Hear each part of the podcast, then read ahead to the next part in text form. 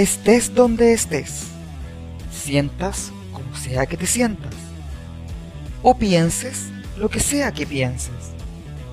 Siempre hay cosas que decir. Soy Douglas Piño López.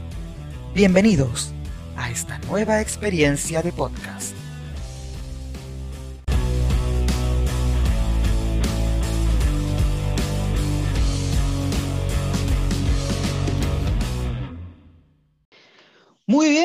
Bienvenidos a una nueva edición aquí de Siempre hay cosas que decir.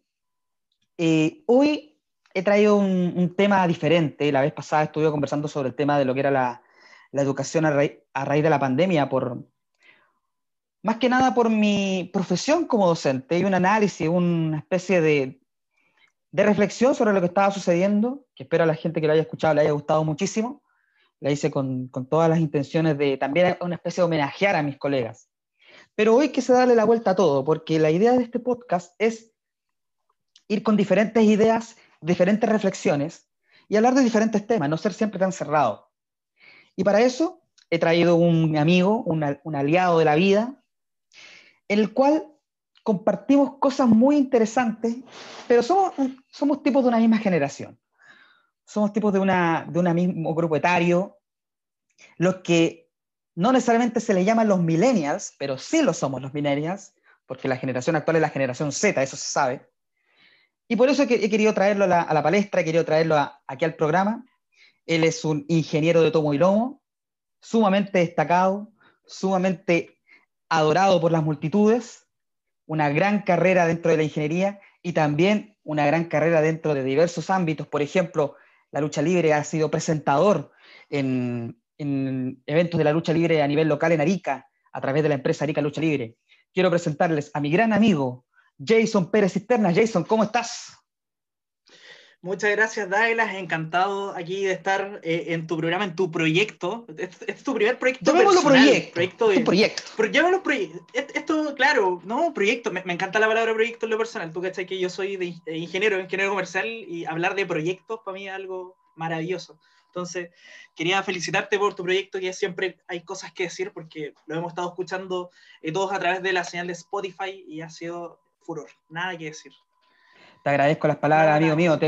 Y cuando yo, cuando estuve craneando la idea de este proyecto, desde el principio te tuve con las ideas de, tenerte aquí, porque nosotros siempre hemos conversado, vale decir también que con Jason eh, tenemos la pasión de, de, ser fanáticos de la lucha libre y a partir de eso nos conocimos. Nos conocimos en la Universidad de Trapacá, y además de varios, de, ser compañeros de, no de la misma carrera, pero sí de la misma universidad, nos unió esta pasión de la lucha libre, pero eso no es lo que nos compete el día de hoy, sino tutores. Ojo, tutores, justamente. no, lo dejemos de lado, Eva. No hay que dejarlo de lado, no hay que dejarlo de lado. No, nunca. Pero siempre en, las conversaciones que tenemos aparece el tema de, de nuestra unión generacional y me, me, doy cuenta de que tenemos, podría, podría ser los mismos gustos o, los, o las mismas señales generacionales. No, no, sé si estás de acuerdo. bastante, partamos porque, bueno, nosotros, yo soy del 94, si no me equivoco, tú las eres del 94, 95. 93. No me, equivoco. 93. 93. 93. Sin embargo, acá en, en Chile, en el, en el, tema de lo que son nuestros recuerdos, por así decirlo, que crecimos, probablemente como éramos muy noventeros, con 6, 7 años crecimos de la, de la, mano de la televisión, de la mano de la radio, eh, crecimos de, de, varios factores que, que, nos tocó vivir, ¿cierto? Harto, hartos cambios generacionales, harto cambio digital, eh, a los 7, 8, 9 años. Entonces, claro, creo que vivimos más o menos lo mismo, ¿cierto? Y hay varios fenómenos que, que, se quedan con nosotros y que nos llevan a, a, recordar lo que podríamos decir como nuestra nostalgia, ¿no? Que son más o menos fines de los años 90, comienzo del año 2000, y ahí tenemos para recordar y recordar. No, absolutamente. O sea, este programa se nos va a quedar corto para eso. Se nos va a quedar corto, pero vamos a tratar de, de, colocarlo algunas cositas ahí. Cuando, cuando hablo contigo y hablamos de este tema, siempre se me viene la frase que decía Felipe Abello, el gran comediante chileno. Él dice que era el último análogo, el primero digital. Y siento que nuestra generación está ahí. Cierto. Está, está ahí. Salimos del análogo, salimos de, de, por ejemplo, del personal stereo y pasamos al iPad. Pasamos al iPad, pasamos al smartphone. y nuestra generación ha estado ahí, ha estado eh, in situ en los cambios. Y creo que a veces eh, las personas de nuestra misma generación a veces no se dan cuenta de ello. No, no le toman la verdadera conciencia. Claro, pasa algo divertido. Y esto, bueno, antes de que nos vayamos como a, la parte nostálgica, o sea, como empezar a recordar, oye, Daila, ¿te acordás de esta canción? ¿Te acordás de este programa? Antes que empecemos con eso, eh, hay algo que, mira, yo siempre lo, lo, he, eh, lo he, reflexionado, más aún que eh, tú estás enfocado en educación y yo también estoy en mis inicios, digamos, de, de, educación en lo que es el, el, ámbito universitario, porque yo en estos momentos me, me desempeño como profesor académico en la universidad.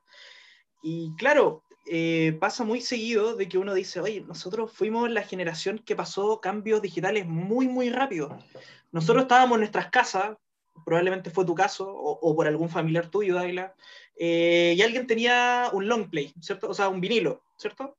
Eh, Los discos long play que era, que era para, para reproducir música. Vimos eso de pequeños. después ya cuando nos familiarizamos más con lo que teníamos en la casa, vimos los cassettes. De hecho, yo soy amante de los cassettes, yo colecciono cassettes, me encantan pasamos rápido al disco en el año 2000, hasta que probablemente alguien en tu casa se compró un DVD y lo viste, wow, rápido. Wow. Y después, así, pero muy, muy inmediato, y después pasamos, oye, no, es que salió el, MP3, oh, maravilloso, el MP4, fantástico, el tablet, el iPad, el smartphone, y, y avanzamos rápido, y las generaciones que están, eh, por ejemplo, las que nacieron después del 2000 no experimentaron eso. De hecho, ya crecieron desde, la, desde el smartphone, que es lo que recuerdan, para adelante. Claro, el cambio fue, bastante veloz porque nosotros que crecimos, por ejemplo, con, el cassette, con el clásico cassette de, música, eh, pasamos rápidamente al CD. Bueno, el CD ya venía de, cambiando de hace bastantes años, pero se toma bastante fuerza después del 2000.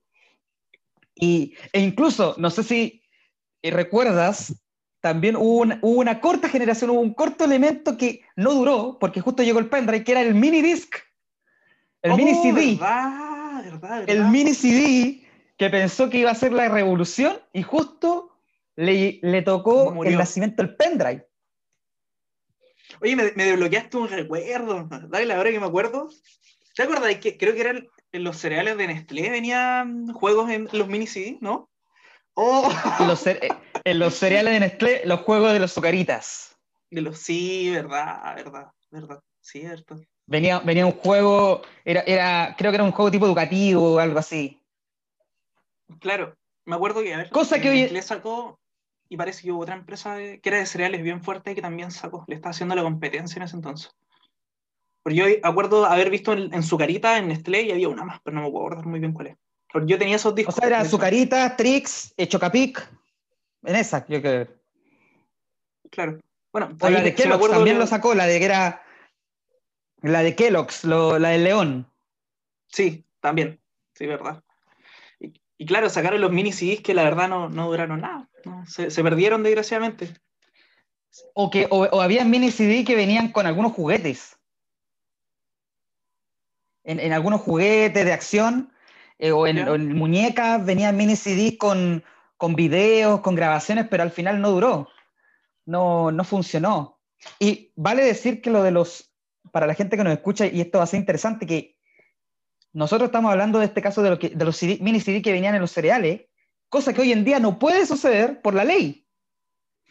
Por la ley de que ya no se puede poner, eh, por la ley de ahora del, del de los sellos de los alimentos, que no puede venir con algún implemento que lleve a un niño a consumir un alimento con, con alto nivel de azúcares. Exactamente. De hecho, ahí hubo una, un despido masivo de personajes que hasta el día de hoy no sabemos dónde están. O sea, se nos fue Choco Crispy, se nos fue el, tigre, Tony. Tigre, Tony, se nos fue, se nos fue, ¿cómo se llama? Leche Sur, eh, la niñita mapuche. Ahí me perdí. Oh, no, no, leche sur, la leche condensada. No, tenéis que haberla visto. Mira, yo, sé, mira. Ah, ya, ya, ya, sí, sí, sí, sí, ya. No, tenemos que ir compartiendo pantalla porque. Vamos, a ir compartiendo aquí, pantalla. Aquí mi amigo Jason me estaba mostrando acá las imágenes. No, pero. Yo sé que la he visto, es que es muy característica. Ah, ya me acordé, ya me acordé.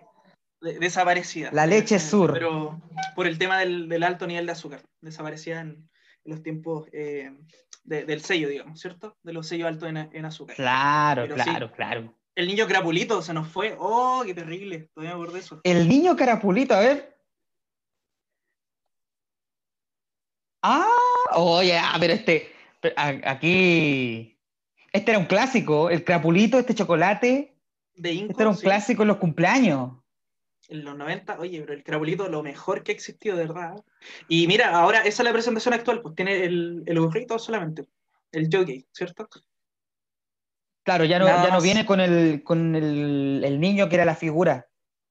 Exactamente. Mira, qué, qué interesante detalle. El tema de los dulces es- ha sido también eh, interesante en la evolución.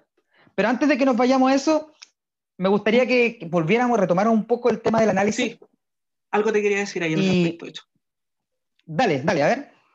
Antes, antes de que se me quede, ¿sabéis por qué te hacía la, la mención, digamos, a, a esto de que fuimos una generación que cambia bastante rápido? Es porque, bueno, eh, yo el último año me he desempeñado como profesor, profesor de estadística. Entonces he tenido eh, estadística de computación, esa es eh, la asignatura. Y he tenido que eh, conversar, dialogar con chicos de 18, 19 años, ¿cierto? Que ya son la generación posterior a la que vivimos nosotros, ¿cierto? Nosotros somos los que se, eh, pre- se podrían nombrar como millennials, pero después vienen los centennials o los Z, ¿cierto? Y Claro. ellos, yo, yo con algunos colegas lo hemos los hemos definido como la generación eh, Play Store. Generación Play Store, mira, que, ¿por, ¿Por por qué qué? el nombre? A ver, a ver, explícanos un poco. Muy sencillo porque ellos ya nacieron, bueno, imagínate, probablemente ellos nacieron en 2000, 2001, o sea, eh, empezaron a ver tecnología como 2007, 2008, y probablemente cuando tomaron un teléfono ya se dieron cuenta que, o, o vieron un computador, ya se dieron cuenta que ya había una forma fácil de descargar cualquier cosa en un computador, una forma sencilla, muy sencilla. Claro. Entonces, ¿qué es lo que ocurre? Eh, muchas veces estas generaciones nuevas entienden muy bien la tecnología, pero al momento de, de manosear la tecnología, de introducirse, de, rebuscarla, es donde muchas veces fallan. La generación Play Store, que le, que le llamo yo, eh, por ejemplo, le pasáis un teléfono y saben instalarte WhatsApp, Facebook, lo que tú queráis. Pero si les dice error, se acabó, no saben qué hacer. Se acabó. No, no hay nada más, no hay nada No hay más. nada no hay- Se acabó el mundo, se acabó el mundo. Nosotros, eh, cuando éramos chicos y aprendimos a usar un computador, craqueamos Office, craqueamos CCleaner, eh, instalamos sistema operativo, nos conseguimos uno típico. Instalamos de- Ares. instalamos Ares. Oye, instalamos Ares. Nos metimos 5.000 troyanos en el. Y cuando dejamos la escoba en el computador, aprendimos a eliminar los virus, como sea, porque si no nos llegaban retos de- del tío que sabía informática, del primo, del hermano, nos llegaba la... Bueno, Aprendimos lo que significaba que era un antivirus. De hecho, de, de raíz. O sea, nosotros tenemos como toda la teoría detrás de la tecnología, en cambio ellos solamente tienen la práctica. Ese es el detalle. Por eso yo le llamo eh, generación Play Store, porque ante problemas técnicos no saben muchas veces qué hacer. Y, y me pasó. Claro, y ahora los, ser- los servicios técnicos están a la orden del día. Exacto. O, O sea, o ante cualquier problema, lo buscas en Google. También, pero ante cualquier detalle- por el otro método, ¿cachai? O sea, aprendimos, pero a sangre, a sangre, probar, adivinar, hablar. Típico, iba y se le echaba a perder el PC y ahí con el. O sea, o tenía algún problema y ahí con el compadre del ciber a ver si te podía ayudar, ¿cachai? Y, no- y nunca era como el, el más buena onda de todos. Entonces, eh, tuvimos Mira, como la, otro, la otro, aspecto de aprender, ¿cachai?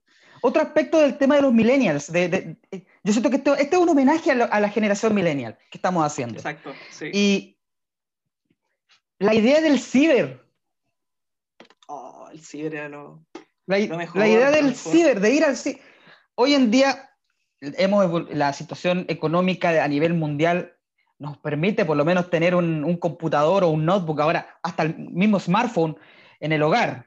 Pero antes, uno, sobre, uno disfrutaba con una hora, dos horas en un ciber, en un computador, tres horas ya era un lujo. Sí, no. Si, si teníais para pagar la promo de Luca, no, este- es millonario, es millonario. Es millonario. Te, te hacían la semana, te hacían la semana. Era, era, era tu momento. Era tu momento. Yo, yo recuerdo que me, to- me tocaba ir a un ciber cerca de mi casa cuando, que había. Era la hora, en un principio era hora 3.50, Sí. hasta llegar a 500. Ya, y bueno, ahí iba avanzando, pero era el momento de la semana. Iba, iba por lo menos dos, dos veces a la semana. Hoy en día tenemos el internet las, 20 las 24 horas, 24-7. Exacto. Pero el concepto ahora de ahora Ciber no se ve. Es muy raro. Generalmente es como para impresión de documentos, más que nada. Documento, escáner, eh, fotocopia. Eso es como el. Y, si es que, si es que, también. pero me gustó, me gustó eso de la generación Play Store, lo voy a recordar, que eso podríamos llamarle un, quizás es una crítica a lo actual en ese sentido, una generación más facilista. Exacto, es que, bueno, así fueron, así aprendieron, que eso no digo que esté mal, pero como te digo, yo esto lo, he visto porque, bueno, eh, uno de los electivos que estoy haciendo actualmente tiene que ver con tecnología y ahí tú te das cuenta si es que los chicos eh, comprenden, digamos, lo, básico, lo teórico, lo que uno eh, rebuscó o no lo comprenden. ¿Me explico? Y muchas veces te encuentras con estas sorpresas. Te encuentras con estas sorpresas de que no, muchos chicos no saben hacer mantención a sus computadores, muchos chicos no tienen esos conocimientos que son conocimientos que uno aprendió a la mala, como yo le llamo, o sea, de, de sangre, pero en cambio, bueno, los que, las generaciones que vienen después, 18, los que ahora tienen 18, 19 años, eh, tiene que estar en el Play Store. Si no está en el Play Store, no existe, no funciona. Es como, es como cuando, no sé si te ha pasado, eh, te recomiendan una película o tú le recomiendas una película a alguien y lo primero que te preguntan es, oye, ¿y está en Netflix?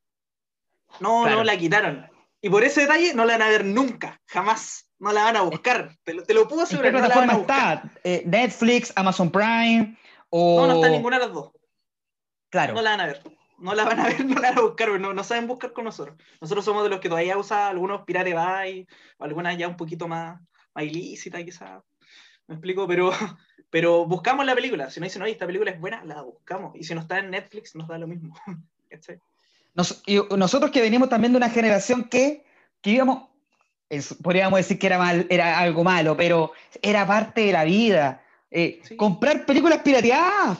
Ibas a Tacna, ibas a Tacna, Perú. Soles, maravilloso. 7 por 10 soles eran las películas del momento. Y hoy en día no necesitas, lo puedes hacer tú mismo a través descargando en, cualquier, en algún sitio ahí escondido, pero lo logras. Oye, lo, lo mejor de, lo, de la época, así como de los 2000, 2004, 2005, yo creo que era el encontrar las versiones piratas de los juegos de Play 2. Yo creo que esa era la mejor, lejos. Totalmente, encontrar, Cumbia Giro, eh, esos juegos así, Gran Theft Santiago, no sé. Esos mods que se leen. Eh, exacto, pero fueron muy revolucionarios que digo yo. Jugaron un, un, rol que permitió desarrollar harto las consolas futuras. Yo creo que la generación en la que venimos eh, fue una generación potente porque fueron cambios, cambios brutales en, periodos cortos. En periodos cortos de tiempo. y una montaña rusa de emociones, una frase que me gusta mucho decir. Eh, pasamos, como, como partimos la conversación, pasamos del, del cassette rápidamente al CD y del CD pasamos al pendrive. Pero ahí no nos dimos, nos hicimos esa reflexión de todo lo que sucedió entre medio. O sea, pasamos de el mundo del profesor Rosa y cachureo a, no sé, ¿qué podría decirte hoy en día? A ver, eh, la Peppa Pig. Claro, por así decirlo. Eh, hoy día Baby Shark. Claro. Baby Shark, justamente. Y que no, se relacionan en nada. En el, en el, ámbito infantil también nos relacionamos mucho. Pero hay un punto que, me gustaría tocar aquí contigo que también lo compartimos ya, ya centrándonos un poco en, lo local, en lo chileno, y es por qué traigo este tema contigo. Eh, quiero compartir también con la gente que nos está escuchando.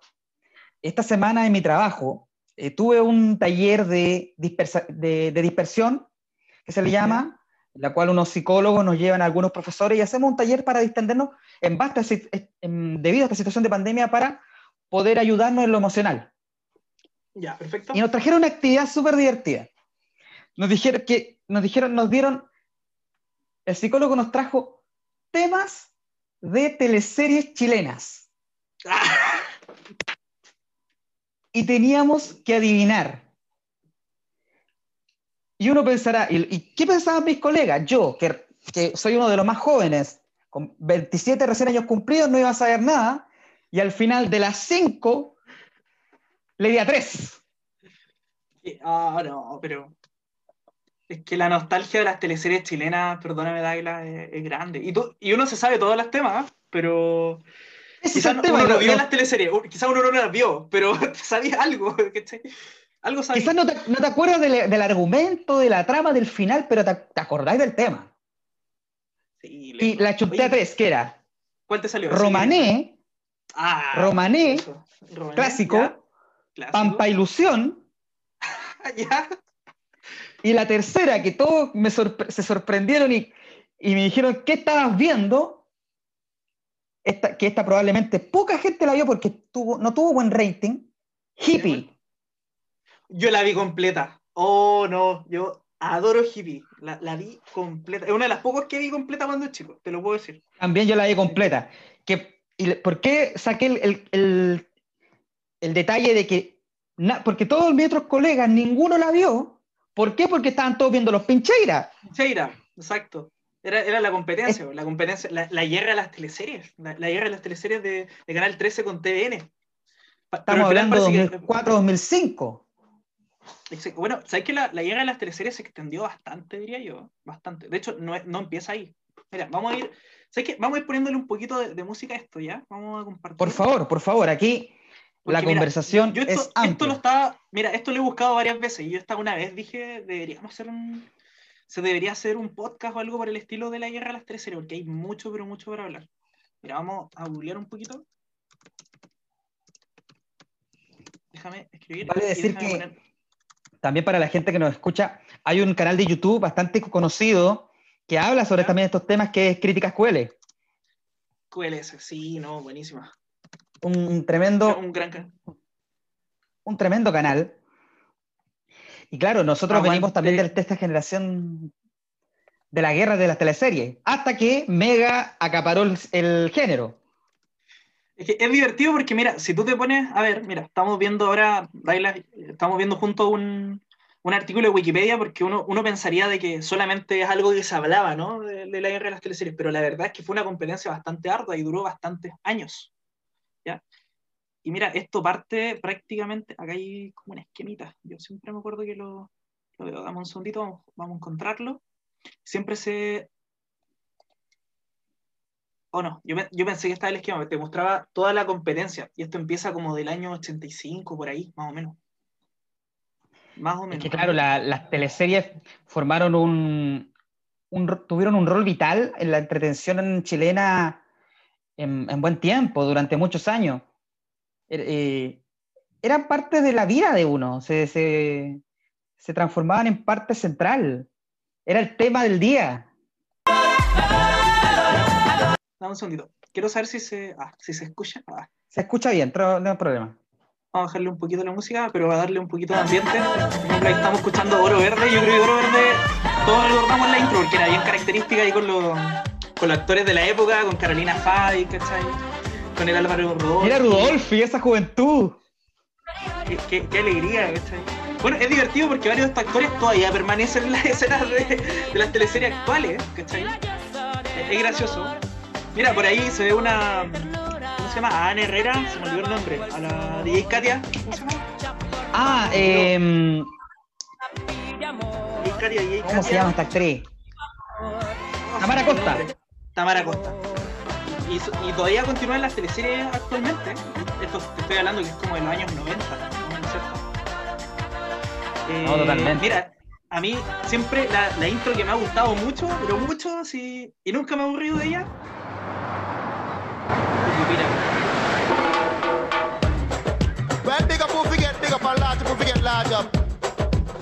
Es que shall este era temazo.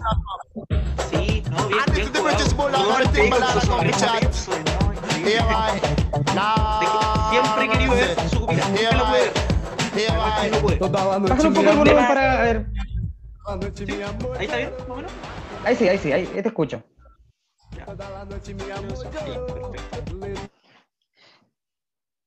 No, es que, es, que el- este, este tema,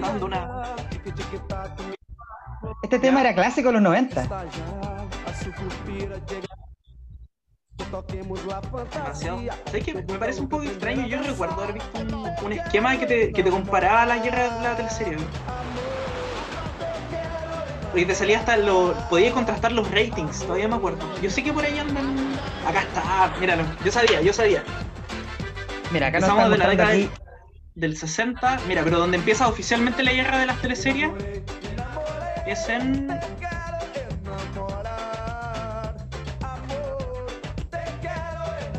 No, sé que lo vamos a investigar con tiempo, pero yo sé que empiezan a chocar en algún momento entre emisiones. Porque se ponían, eh, por mucho tiempo se ponían de acuerdo los canales incluso. Así como uno lo pasa el primer semestre, el otro el segundo. Claro, que era la, era la, era la, la tónica de, de esos años, que había un canal traía una teleserie buena el primer semestre y el otro canal se traía el segundo semestre hasta que se empieza a generar ese, ese conflicto. Exacto. Mira, por ejemplo, año 96 aparecieron ahí varias buenas. Sucupira, Marón, bueno, Marón Glacé el regreso, que era la segunda parte en realidad. Adrenalina, que Adrenalina siempre he escuchado que ha sido como una de las teleseries que revolucionó, digamos, la, eh, las- los temas Bueno, que todo- se podían tocar, digamos, en, en televisión para la época. Siempre, siempre se habla de la madrastra como el, el- el gran inicio, el, el gran. El, el gran.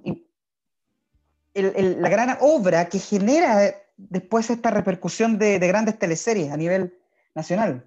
¿sí? Yo no sé si están los derechos de la madrastra como para verla, pero siempre creo que fue como la teleserie más vista de todos los tiempos. Creo que eso es lo que tengo entendido.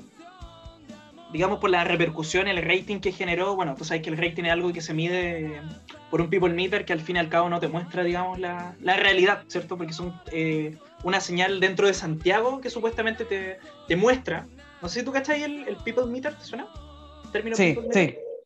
Ya, es como la forma de cómo medir supuestamente cuántas personas están viendo la teleserie. Y son unos aparatos que se colocan en algunas comunas de Santiago. Y eso te permite más o menos a través de las frecuencias ver eh, cuánto están viendo. Pero eso representa Chile, lo cual no, al fin y al cabo no, no es representativo, ¿cachai? Pero sí, se habla de la madrastra siempre como el, el precursor de las teleseries. La otra que también siempre yo eh, lo he visto en comentarios y está como en harto en, en discusión. Y esto ya no, no tiene mucho. Son teleseries que nosotros quizás no conocemos tanto, pero que al, eh, gracias a otras series más adelante recibimos algunos guiños, como lo son los títeres, por ejemplo. No sé, Ah, si, que- no sé si tú cachai esto. No sé si tú cachai, por 31 minutos probablemente alguna vez viste que había una teleserie que se llamaba Los Títeres. No sé, ¿te acordáis? Que eran los, los peluches. Primera temporada, 31 minutos. Ya, pues la, la canción nunca fue. Nunca fue de 31 minutos. ¿Cachai? Mira, ah, viene de aquí. mira, le voy a subir un poquito para que. dueña de tu vida, somos títeres nada más. Nuestro siglo, ¡Wow! el destino, Esa es la parte. Eso del el coro que salen los títeres de 31 minutos y dicen Somos títeres, nada. No, nunca fue de ellos. Fue, era una teleserie del 84. O sea, fue un guiño muy bien pensado. Claro. Y esta teleserie es recordada por, por el final. Que el final, ¿cómo se llama? Desarrolló un término que acá en Chile ocupamos mucho, que es peinando la muñeca. Me acuerdo. Gloria Muschmeyer. Exacto, que sale así como que se volvió loca y sale en la piscina, una, una muñeca le empieza el cariño, ya es como ya, peinar la muñeca es como que ya perdiste el juicio prácticamente. No, es heavy, es heavy. Pero si te das cuenta, creo que la- las teleseries en ese, en ese momento, eh, yo creo que las, podríamos decir que las temáticas eran bien clásicas, eran, y eran, por ejemplo, a, a mí que me ha tocado analizar a veces temas de, siendo yo profesor de lenguaje, ¿Ya? en temas literarios, creo Ya. que la, la- de las teleseries antiguas, estamos hablando antes de los 90, ya, pasamos a hablar de los 80, ¿Ya? las temáticas eran, eran, eran clásicas, eran cerradas, el típico final feliz o final no tan controversial hasta cierto punto, Final hasta que llega la madrastra, que ya viene a ser, ya viene a ser algo más impacto. Pero los 90 vino a ser un, un despertar. Bueno, periodo de la transición, por supuesto, salimos de dictadura, obviamente iba a ser un despertar de temática. Exacto. Y mira, justo estamos escuchando acá el tema de, de- yo creo que de- si hablamos ya del periodo de los 2000, La teleserie más vista de, de la época, de esa época. Amores de mercado. Sé que es está divertido. este ¿no? personaje que... Perdón, un paréntesis. Dilo, este dilo, dilo. personaje acaba de aparecer. Acaba de volver en la franja del apruebo, el señor Chingao. Ah, ¿qué? ¿Qué, qué, qué, qué? ¿Qué? ¿En serio? Señor, terminando este programa, por favor, vaya usted a ver la franja del apruebo de ¿Ya? esta semana y se va a encontrar con justamente el señor Chingao 2020. Oh. Sea, volvió el chingado. Y el malo todavía no vuelve. No, ¿sabes, ¿sabes qué? ¿Sabes qué? No, alto. ¿Qué? ¿Qué- qué- Tenemos que hacer. Ya, Perdona a, nuestro, a nuestros. Perdona a nuestros auditores. Perfecto. Vam- Vamos a la, busquemos la franja. No, hay Ya, que verla, ya, hay ya, que verla. me, hay me que- parece, me parece, me parece. Eh, se, pensó y se hizo. Franja eh, de la prueba. Yo sé que la gente no, no- nos puede ver esto, estamos en formato podcast, No, pero, es interesante hacer este análisis. Lo Lo va a escuchar. escuchar. Es Por la- favor, eh, eh, emisión del. Hoy día estamos a 5. Busca teleserie, franja prueba teleserie. Ahí dice, ¿viste? Por favor. Ahí está, ahí está. Romané, Chuta. por favor. Esa. Esa, mira, por favor. Vamos a subirle un poquito. Vamos a escuchar la reacción de mi amigo Jason. ¡Mono chico! Matuca, ¿por qué vamos a votar, pues? ¿Qué pasa, mami? Apúrate que tenemos que ir a votar todos en Family. Yo rechazo. ¿Qué? Rechazo un país injusto, poco digno, desigual, por eso apruebo. ¡Éjale! Toma cachito de goma. vamos, vamos, voy a votar, vamos, ya se torné. ¡No! Péguense los gomazos y se despejan la mollera. Participe, po. Para que no queden los mismos lonches siempre, po. Que son secos para el torremifa, además. po. Ya, pásame tu mano, chileno, No. para leerte la suerte. Oye, yo veo puro amor y esperanza ahí. Y ahí dice clarito, hermana, apruebo. ¿Y cómo era la otra cuestión que había que marcar? Convención constitucional. Esa cuestión tenéis que marcar, no otra. Tenéis que poner convención constitucional. Me no te- cuesta de Es la palabra larga, ahí le pero la ya lo sé. Ay, volá, tenéis No que concentrar. ahora se llama vamos, bueno, convención constitucional. Convención constitucional. Lo aprenderá el día que muera Rafael Domínguez. La gente que nos está escuchando entenderá que esto para nosotros es un golpe a la nostalgia, pero a lo más profundo.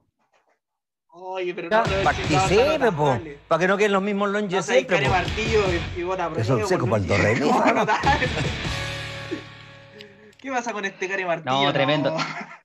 Yo creo que ha sido de las. yo- eh, mira, esto es un tema, esto es un tema para, para otro episodio del, Sí. del podcast que Sí. lo, lo voy a hacer para ahora que se viene el, el plebiscito. ¿Ya? eh, que ahí lo, lo- ojalá lo pueda hacer contigo lo haré con alguna otra amistad. Sí, no hay drama. Eh. ¿Puedes parar un poco la música, por favor? Claro, claro. Dale. Gracias. Eh, es, es más que nada el tema del plebiscito, que es obviamente un tema de impacto y que va a generar detalle, pero yo al punto de que la franja televisiva de la, del apruebo del rechazo no estaba generando tanto impacto o no estaba generando tantos momentos, de- incluso había cosas buenas de la franja del rechazo, vale decir, y cosas negativas de la franja del apruebo y viceversa. Pero esto viene a levantar la vara, deja la vara alta. Un momen- es- lo que acabamos de escuchar, nosotros estamos viendo aquí, pero lo que acabamos de escuchar en este caso de la de este recuerdo a las teleseries chilenas es un tremendo acierto. Y justamente viene la nostalgia de nosotros, el recordar estas grandes teleseries chilenas, e incluso porque son parte de nuestra generación. Las teleseries generaron, podríamos decir, generaron sociedad, porque generaron un modo de hablar, generaron frases icónicas, generaron momentos icónicos y que uno se quedaba pegado en el televisor. Uno prácticamente. A ver, ¿cómo te lo digo?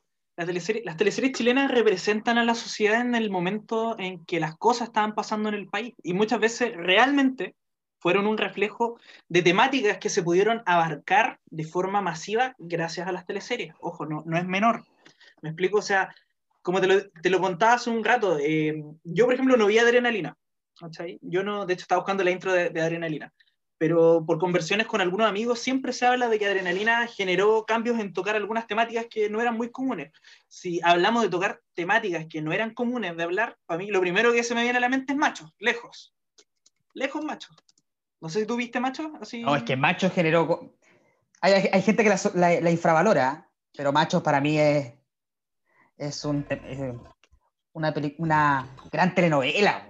Es buenísima.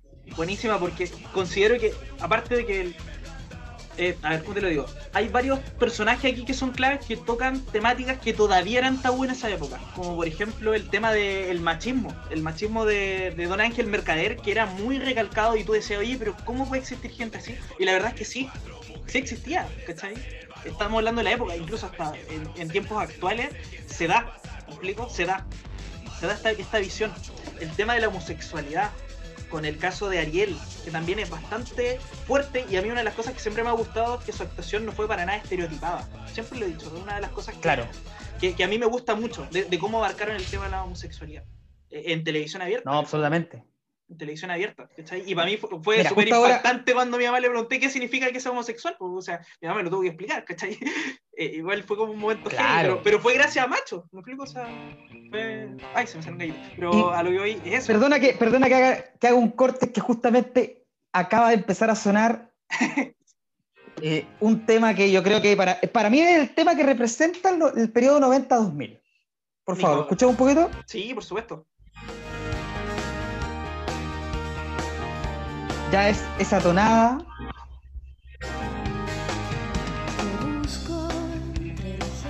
Esta apareció en una teleserie también. Justo iba para allá.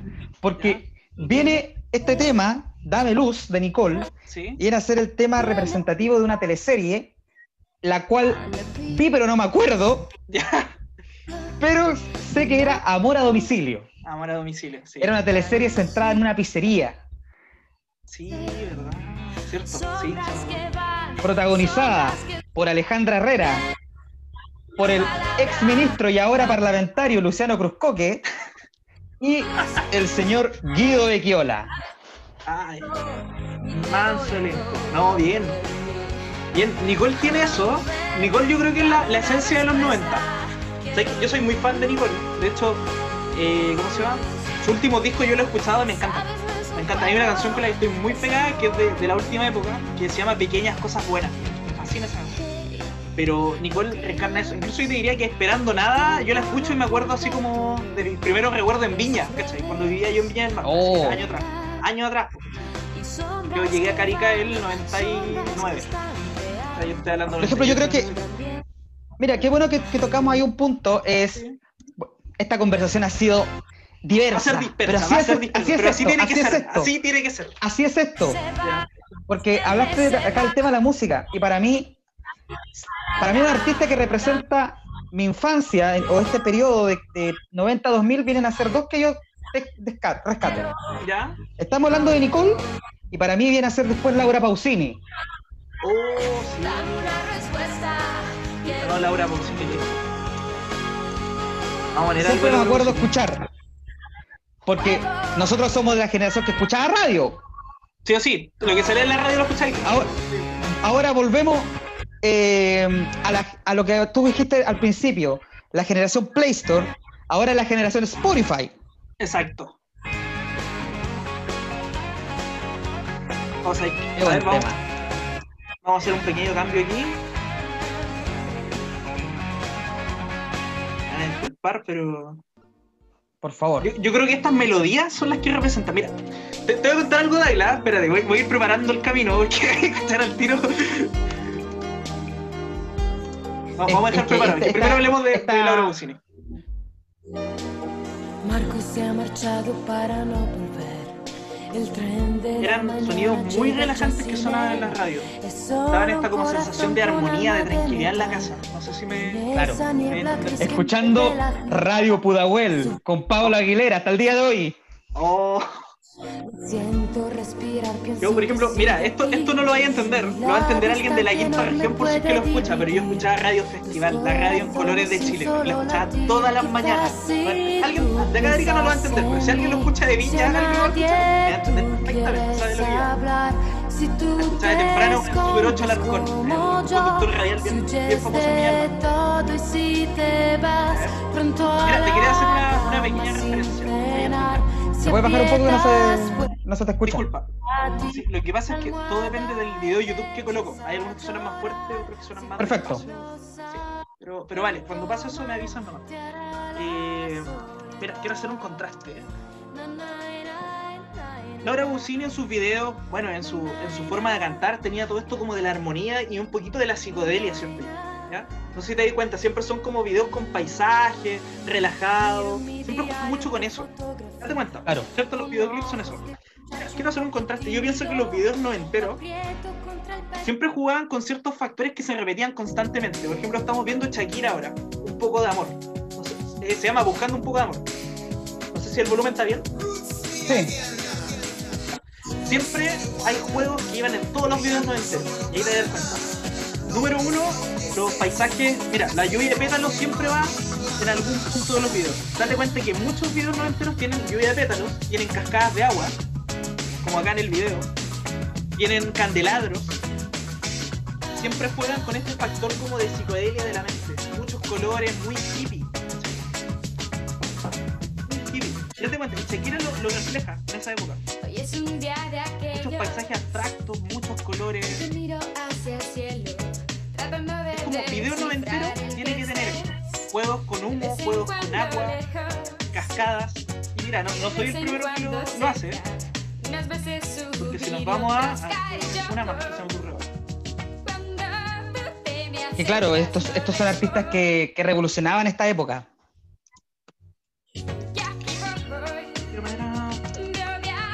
No, pero, pero tremendo. Y la música nuevamente también es, eh, es reflejo de las generaciones. Porque. Justamente volviendo al, al punto que, que te planteaba antes, em, como digo, tú hablas de la generación Play Store, también de la generación, de esta generación de Spotify. Nosotros escuchábamos esto en radio. Exacto. Y, y- y fíjate, hay un detalle que, es, que, que no lo tocamos al principio, obviamente, porque así está una conversación súper diversa, que también habla un poco de, esta, de nuestra generación. Eh, a ver, eh, ¿cómo te lo explico? A ver, ¿puedes parar un poquito la música? Sí, claro. Perfecto. Justo quería llegar a eso. ¿Ya? Dale. Grabar las canciones con cassette, en una radio cassette, Ahora, colo- presionando el botón. estar esperando todo el día que sonara la canción o pedirla, no, pedirla. Así como para que te diera el tiempo justo y ahí recién, rec. Sí. Justamente, y cuando tú escuchabas, escuchabas el cassette y se escuchaba el botón. Sí. Tic. Ahí sonaba el tic. Porque era- así se grababan las canciones. Y hubieron muchos, muchas, eh, muchas canciones en, ese- en esos años que se hicieron conocidas tanto por radio como con el, el boca a boca o compartiéndose el cassette. pasando el cassette de, de casa en casa, ¿no? Traía, incluso yo me acuerdo, bueno, no, yo recuerdo en algún momento que era como común que alguien llegara con un cassette, así como el carrete, así como de, de amigos, y alguien llegaba con su cassette para ponerlo. Claro. Era como muy común. Por ejemplo, está comprobado, eh, por ejemplo, en, en- en tiempo de dictadura, que Silvio Rodríguez hizo conocido a través de, de- de este sistema porque era un músico que estaba eh, prohibido en dictadura. O posteriormente, en transición, Los Prisioneros, Con la voz de los 80. con la voz de los 80. Se viene, se viene a ser famoso con este sistema de, de- de los cassettes. Y para mí, los cassettes vienen a ser un tema interesante porque yo también me los, los coleccionaba, pero ¿sabes cuál coleccionaba? Coleccionaba los de cachureo. Oh, mira, yo, te- yo tengo algo que decir al respecto, pero no me quiero adelantar. No, no, adelantemos, pasemos ahí a lo que Ya. mi amigo aquí me estaba Pero- preparando. pero voy a- sí, mira, voy a dejar de todas formas escrito cachureo porque puedo mostrar ahí unas cositas. Bueno, no van a salir por el eh, por la señal, digamos, de audio, pero vamos a estar ahí jugando para, con, la, con la imaginación, ¿no? Porque esto es un podcast. Mira, lo que yo te decía, siempre hay una tendencia que se repite en los videoclips, ¿cierto? Y por ejemplo, mira, Ricky Martin, Chivanks, eh, tenía esto. Mira, mira, de cuenta, de nuevo, juegos de sombra, juegos de agua, cascada, juegos de luces, se repite. ¿cachai? Chivanks. Después nos vamos a Chayanne, nuestro padre. Nuestro El padre de todos. papi- el padre de todos. Lo dejaría todo, tenía ese mismo factor, mira, cascadas de agua, juegos de luces, iluminaciones, humo. Esto es muy noventero. Todo video de los 90, o la mayoría de ellos, tiene esto. Y mira, podemos seguir. Con Come As You Are de Metallica, perdón, de Nirvana, disculpen. También juega con esto. Candelabros, cascadas, lluvia de agua, colores. pues, siempre se repite lo mismo. Candelabros. Todo acá hay muchos candelabros. ¿Viste? La persona al fondo, cascada de agua. Si nosotros hoy en día quisiéramos hacer un video noventero, tenemos que ponerle unos candelabros, unas velas, una cascada de agua, unos colores. Y Kurt Cobain saltando. Exacto, exacto. No, y este, que te voy a mostrar ahora, Daila, es mi favorito. Con este me despido con el tema. Loco, Talía en los 90 es lo mejor que me pasó en la vida. Siempre lo he dicho. Talía. Una, un amor platónico hasta el día de hoy. Hasta el día de hoy, lejos. Y mira, acá se cumple lo mismo. Lluvia. Siempre se repite lo mismo. Cascada. Oye, ese corsé, maravilloso. Hermoso. ¿Cachai? Lluvia, incluso, ¿te das cuenta? De que en el video, claro, acá. Se juega de nuevo. Humo, luces de colores. Esos son videos noventeros, netamente. Esa es mi definición de, Claro. de video noventero. No, y, y- mira, qué bueno que trajiste a, a Thalía, porque eso se, se relaciona justo con lo que estábamos hablando un poco antes, que era el tema de las teleseries. Porque además de teleseries chilenas, nuestra generación también vivió el boom de lo que fue las telenovelas extranjeras cuando se hicieron un plano más masivo. Estamos hablando aquí Talía, María la del Barrio, eh, la, la trilogía de las Marías, María la del Barrio, María Mercedes y la, la otra era Marimar. Animar. Oye, ¿tú viste las teleseries de Televisa? ¿Te acordás cuando Mega tenía convenio con Televisa y llegaba Carita de Ángel? Oye, hay algo que te tengo que contar. Te tengo que contar algo a todo esto. ¿Tú viste? Por Bueno. Carita de Ángel, yo. Espérate. Esto es una anécdota muy brígida. Daila, de verdad, yo creo que el que está escuchando esto va a quedar para adentro. Pero esto lo, lo descubrí hace muy poco. Me, me lo, me lo mostraron. Yo creo que todos vimos Carita de Ángel, ¿cierto? Carita de Ángel, un clásico. Era, Y- estaba y Carita de Ángel, venía- después vino Vivan los Niños y antes de eso Carrusel. Oye, ahí, ahí me perdí, no, no vi Carrusel. Ya mira, todos vimos Carita de Ángel, ¿cierto? Más o menos. Y de hecho, Solo TV le hizo una parodia muy buena, Carita de Chancho. Así es. Pero mira, esto quiero llegar. Vamos a poner Vivan los niños, la intro. También ¿Te la vi. acordáis un poquito, ya, ¿Te acordáis un poquito de los personajes, no? Más o menos. Más o menos, sí me acuerdo. A ver. Vivan los Niños. ¿Te acordáis de la maestra Lupita? La maestra Lupita, me suena. La, la profesora. Además que sale acá en alguna escena, ¿eh? La actriz. Hermano, tú. ver, Acá. Tiene que salir en, alguna, en algún lado la maestra Lupita, ¿eh? Pero estas eran teleseries que uno seguía. Una... Esta era la tercera de la tarde. La teleserie de la tarde. Cuatro terminaba de la solo. TV, terminaba solo TV y empezaba esto. Mira, ahí va a salir la maestra Lupita, la voy a ver. A ver, para que te acordé un poco de ella. Que era la profe. Que es la profe que siempre de- defendía a la, a la niñita. Ella, ¿te acordás de ella? La... Ah, ya, sí, sí, me acuerdo de la maestra Lupita. Ya me acordé. Ella aparece en un programa mexicano actualmente. Que se llama Me Caigo de Risa. Viejo, en esa Ah, época no tenía 20 solamente eso, ella conduce un matinal hoy en día. Hermano, tiene 47 años. Wow. Hermano, tiene 47 años, no lo puedo creer. De verdad, eh, nunca envejeció. ¿Qué pasó? O sea, en la tercera tenía 24, probablemente, yo creo, no sé, saco la, al Probablemente. ojo la edad. Y ahora tiene 47 y aparece en la última temporada de Me Caigo de Risa, que es un programa de, de, de humor, por así decirlo, de, de México, que le está yendo bien, muy bien. De hecho, ha tenido mucho, mucho éxito. Pero no, los años no pasan por ahí, increíble. La- la Es increíble, es una, es, es una tremenda actriz y muy bella, muy hermosa y así como, como tú me estás carisma. mostrándolo. Gran carisma. Es muy carismático. Para, para hacer este juego de Me Caigo de Risa, que es como más teatral, no, muy, muy, muy gracioso. Así que lo, lo quería contar ahí como anécdota, porque de verdad yo quedé impresionado. No, lo- Pero claro, Sí. obviamente tocando el tema de, la- de las teleseries aquí no- o 2000 ¿Ya? más que nada, justamente el tema de las teleseries mexicanas toma fuerza. Y aquí son las teleseries eh, infantiles, después, por ejemplo, las teleseries adolescentes. Rebelde, por supuesto, tiene que estar en la conversación. No, no, tenemos que. Espera, espera, espera. Mira, parece que está llamando acá el tema. No filming, Justo no salió. Rebelde que este año 2020 han hecho noticia. Eh, ¿Por qué motivo? Ahora, aparte de lo de Spotify, o hay, o hay algo más, ¿no? Ah, Yo estuve leyendo que se está hablando de un concierto Virtual. virtual en diciembre. Cierto, verdad, verdad, verdad. La reunión. Mira, yo no. Es divertido porque yo no vi mucho Rebelde, pero la música era pe- muy pegajosa. Porque hubo una generación de teleseries adolescentes. ¿Me explico? O sea, llegó RBD, llegó Rebelde Way de También. Argentina. Me acuerdo del juego de la vida también que estuvo en Mega. No sé si desbloqueó un Ahí me recuerdo. perdiste. Ya. Tuvo esa. Eh, 16, también que eso ya es más chileno, obviamente. 16, 17, que fueron también teleseries. Eh, ya si nos vamos a las más juveniles, bueno, ahí tenemos una generación para hablar con Bacán, Amango, Six Pack. El blog de las Fue una, fue una constante evolución. Sí. No, pero este, este año hicieron. llamaron la atención Rebelde porque los derechos de, de los discos de Rebelde no estaban en Spotify. Ojo. Mucho tiempo no estuvieron. Que lo agregaron hace muy poquito, sí, creo que un mes y medio. Que ahora por fin están todos los discos disponibles. así. Después de harto años.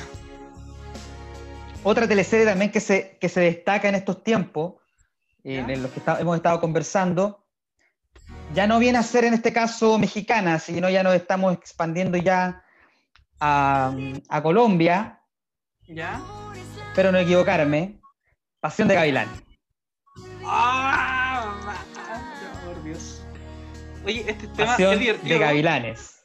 es gracioso, yo no la vi, pero este tema es hoy en día en la cultura yo creo que latinoamericana. Vamos a ponerle un poquito el tema. Yo creo que es requisito obligatorio de karaoke a las 3 de la mañana. Requisito obligatorio.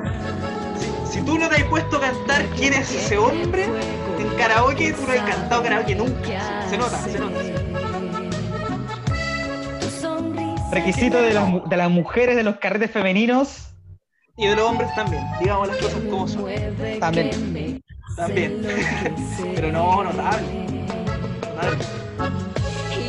Por eso yo pregunto Con el actor ahí en Panagual. sus mejores años. quién es ese hombre que me mira y me No, imagino cómo cantaría la multitud de Viña del Mar del Festival de Viña esta canción. Yo creo que apoteósico el, el himno, de verdad. Apoteósico. Y se nos está faltando una muy importante. ¿Cuál, cuál, cuál? Dispare, dispare, dispare. Con la que no duerme, con la que se muere. con No la puede, que no, no puede dejar, no puede estar fuera. Periodo de los 2000. ¿Ya? Canal 3 entrando en el alza. Aparte de machos, ¿Ya? si la memoria no me falla, no, creo que fue después. Después de macho. No, ahí, ahí la gente que nos, me está escuchando y ojalá me ayude ahí. los- eh, cuando pueda escuchar el podcast, quizás se va a acordar.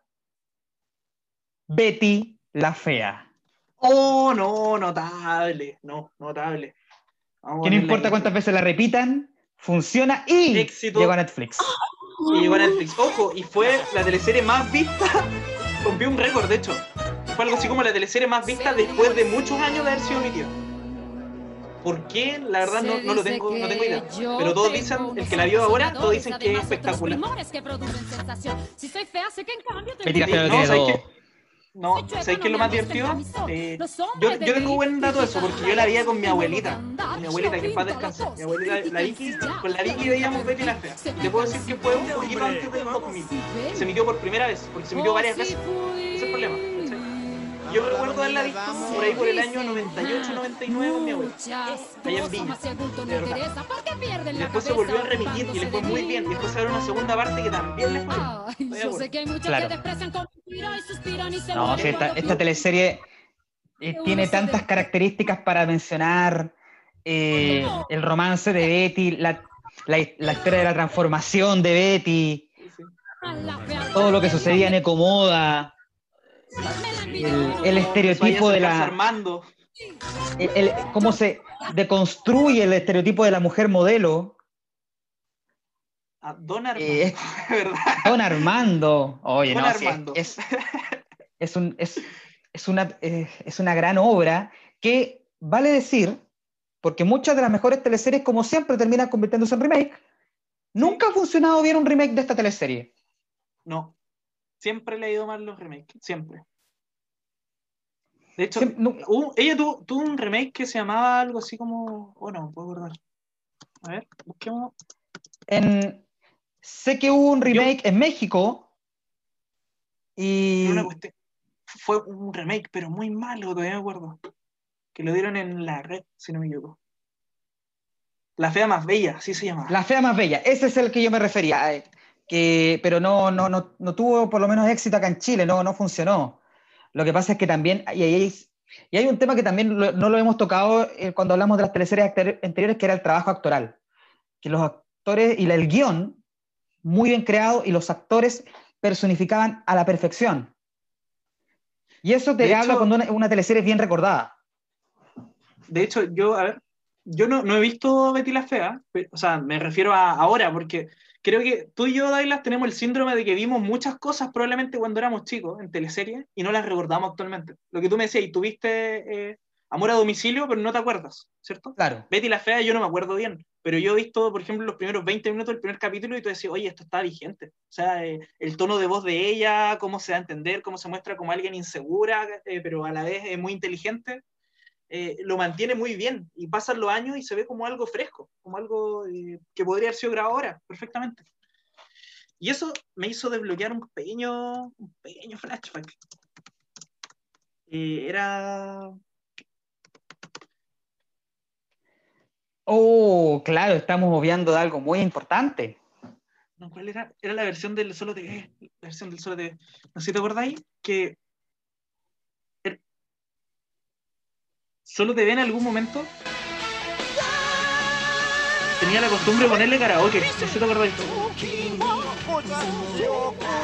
Ahí no sé si te desbloqueé el recuerdo o no, porque yo tengo el problema de que yo vi Dragon Ball muy chico y no recuerdo nada al día de hoy. Es triste, pero es verdad. No, yo a mí me- TV. Hoy tocaste justo el tema de los dibujos animados, eh, porque a mí me sucede que el Dragon Ball ¿Ya? Yo lo vine a, a- a- a seguir mucho más después. Estoy hablando periodo 2000 del 2007 en adelante, que ya, ¿Ya? solo TV ya estaba a la baja. Ah, claro. Pero en lo- en- cuando Dragon Ball era furor en Mega, era, pero era una cosa impresionante.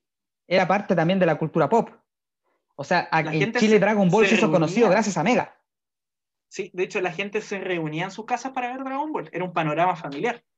Era como ver Claro. WLF, así cuando llegó en la red, así, panorama familiar. La gente se junta y, y lo ve, ¿cachai? Era un fenómeno potente. Yo, como te digo, desgraciadamente no, no tengo muchos recuerdos por, por todo lo que, lo que pasó. Lo vi muy, muy chico. Y yo recuerdo haber visto todo, eso es lo más divertido. O por lo menos, yo creo que desde el comienzo hasta GT, estoy seguro, pero no, no me puedo acordar. Sí. Así No, que, por absolutamente. Mira, ¿sabes qué? Hay Para ir, tema que para ir tomando algunas conclusiones a lo que hemos Ya, estado conversando, obviamente hay muchos temas alrededor no, que, que- que se abre esto, pero Sí. para ir concluyendo un poco, y me gustaría que, que analizáramos esto, Sí. en síntesis, ¿y ¿qué te, pare- qué te parece a ti cuando la televisión, en, eh, pues, este, en, en aspecto cultural, empieza a hacer estos revival, estas- es buscar lo bueno de, esta ge- de estos, de estos tiempos y los trae de regreso, pero tiende a no funcionar. ¿Qué, te- qué piensas tú de eso? tiende a no funcionar. Es que la pregunta es en qué caso no ha funcionado. Te lo pongo por, ver, en algún ejemplo. Porque, Pongamos que eh, de la nada, ¿ya? eh, por ejemplo, ahora con todo lo de la pandemia, los canales están utilizando toda su, fu- su producción antigua. ¿Ya? Sí. Pongamos que Canal 13 traiga de la nada El Mundo del Profesor Rosa y todos los capítulos. Ya, perfecto. Perfecto. Pero no creo que funcione. Yo creo que, a ver. Es que igual, igual es complejo la pregunta. ¿Sabes por qué te lo digo? Porque yo siento que realmente ningún canal de televisión en estos momentos se ha arriesgado a traer contenido noventero. Realmente. ¿Me explico? No, no se la han querido jugar. eh, no sé si me explico. Poniendo, por ejemplo, por inventarte, Canal 13 que se arriesgue a poner Cerro Alegre 10 de la noche. Yo eso no lo he visto.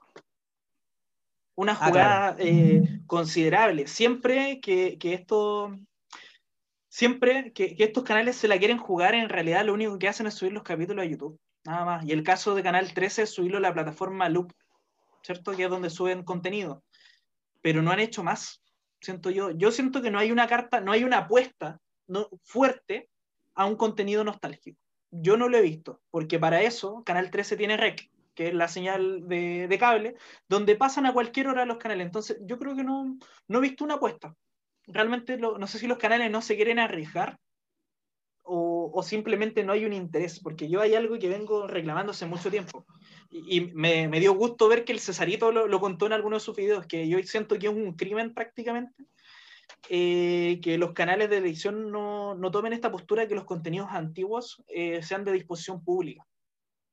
¿Me explico? Claro. O sea, es, es triste ver que, por ejemplo, eh, como lo mencioné una vez, la otra cara del espejo de Mega, que era un contenido impresionante, no esté en ninguna parte. No esté en YouTube. No esté en alguna plataforma. ese programa, yo no lo, no lo vi mucho, pero después analizándolo, la otra cara del espejo vino a ser muy, eh, ¿cómo se me, me va la palabra? Pero viene a ser Adelantado para la época. adelantado a su época. Sí, definitivamente. Definitivamente jugaron un muy buen rol, de verdad. Y como te digo, para mí un crimen que Mega no suba estos contenidos a, YouTube. Yo creo que deberían aprovechar, bueno, esto es mi opinión de, de un humilde servidor nomás, pero yo creo que Mega, Canal 13, TVN debería aprovechar de tomar esos contenidos que no están en Internet de fácil acceso, que son muy recordados, y lanzarse. Y, y tirarlo un día sábado, 10 de la noche, horario estelar, probarlo, y después subirlo a las plataformas. Yo creo que podrían hacer algo bien interesante, porque es contenido que no está.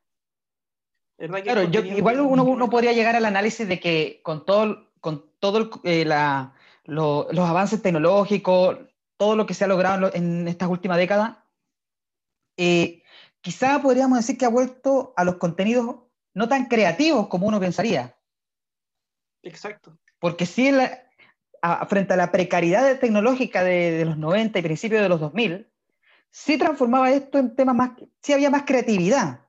Por ejemplo, en el tema de las teleseries, se notaba esa creatividad, se notaba el enfoque en los escenarios, en los actores, en el punto de que, como lo que tocamos al principio de la conversación, las intros tenían una importancia total, lo cual hoy en día no sucede. que la intro y el enganche. Es el detalle. La intro tenía que ser original, fácil de recordar. Hoy en día, yo siento que las intros de, de las teleseries actuales son súper olvidables. Súper olvidables. Yo hay canciones, por ejemplo, yo siempre he dicho.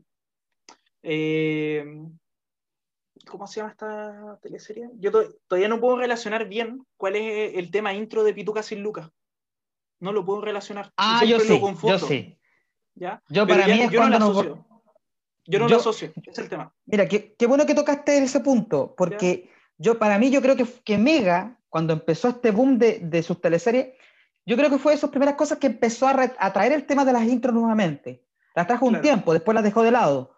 Por ejemplo, Tito Casi Lucas trajo la- el tema de cuando nos volvamos a encontrar de Carlos Vive. Exacto. Y, y utilizó muy bien as- con, con las promociones, en, en torno a la publicidad, pero los otros canales se habían dejado de lado esto. Y terminaron transformándose mucho en lo que hacen hoy en día Netflix, que los intros de Netflix son intros de, 20 de 30 segundos, una música podríamos decir no tan impactante, que te- o a veces intros que te dicen mucho y no te dicen nada a la vez. En cambio, viene a ser un contraste muy fuerte con intros del tiempo de TVN, por ejemplo, de Sucupira, y hay una que también me encanta mucho, que no vi la teleserie, pero la intro a mí me encanta, que es la de Estúpido Cupido. Oh, a ver, pongámoslo. Mientras, a ver, La- la- un poquito de. La intro de Estúpido Cupido es preciosa, mira. La está- vamos a escuchar ahora. ¿Ya?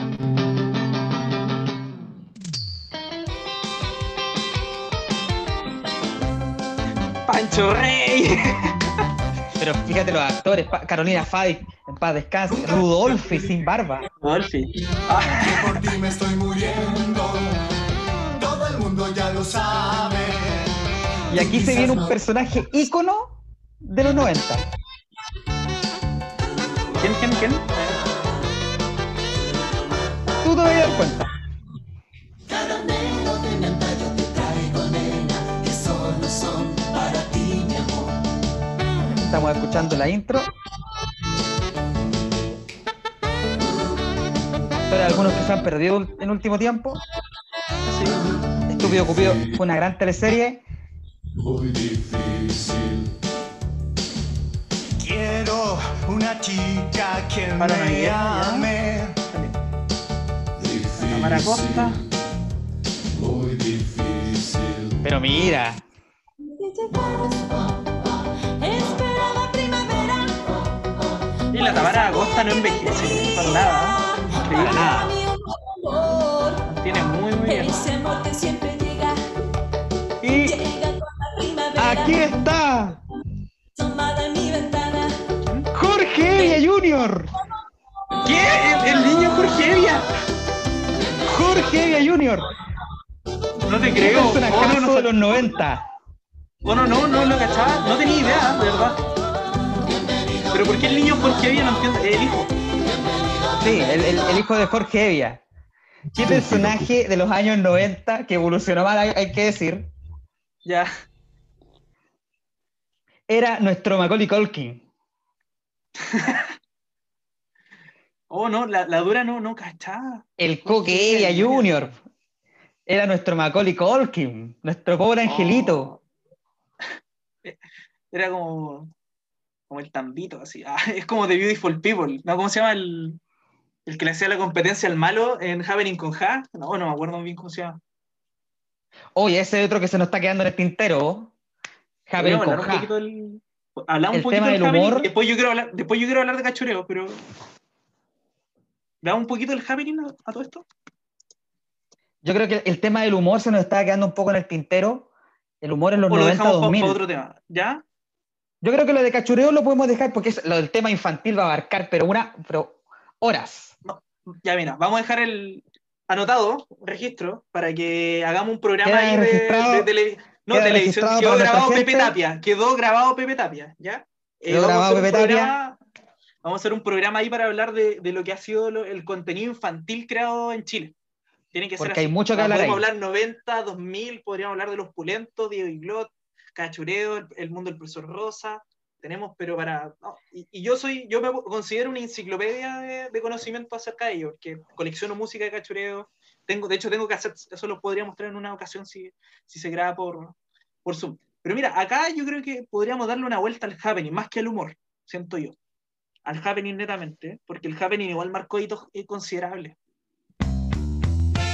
En argumentos, pero. Hay una anécdota. Voy a dejarlo un poco, se escucha muy fuerte, ¿no? Ahora sí te escucho bien. Como la, la intro clásica, ¿cierto? Así es. Como la, la más antigua, porque después eh, va evolucionando cuando de TVN pasan a Mega. Después el Happening se transforma en el show de Chocopete prácticamente. No más palabras. De- de- Dejémoslo así. Eh, pero hay una cosa que Perdona. yo no sabía. ¿Sí? El show de, de Checopete slash Charlie Badulaque. Exacto. Oh, era, era sinónimo, no, no había otra. Eh, pasa algo bien divertido. Yo esto lo, lo he conversado harto con un amigo, un amigo de Santiago, que yo sé que a lo mejor lo ubica, Franco Martorelli, del Gimborelli Show. Ahí por si no Ya. me escuchan en mesa. Amigo- Un saludo a mi gran amigo Marto. Y la verdad es que los del Happening no eran expertos del humor. Yo no tenía idea de eso. No sé si tú sabes eso. Bájale un poco a la, a la música ahí para, para escucharte, Matías, ¿eh? Porque ahí tocaste un punto muy interesante. los del Happening no eran expertos en humor, no eran comediantes. Era un piloto, mira, te voy a explicar un poco. Era un piloto hecho por cinco, cinco, cinco personajes, ¿cierto? Que son los cinco emblemáticos del, del Happening con K. Dentro de eso estaba Eduardo Rabani, que Eduardo Rabani era director de, televisor, de televisión en esa época. De hecho, él producía varios de los programas de, de la época. Él un día se junta con Jorge Pedreros y con, con Fernando Larcón y, y plantean esta idea de, de hacer como un, un show de humor, pero ninguno tenía conocimiento del tema.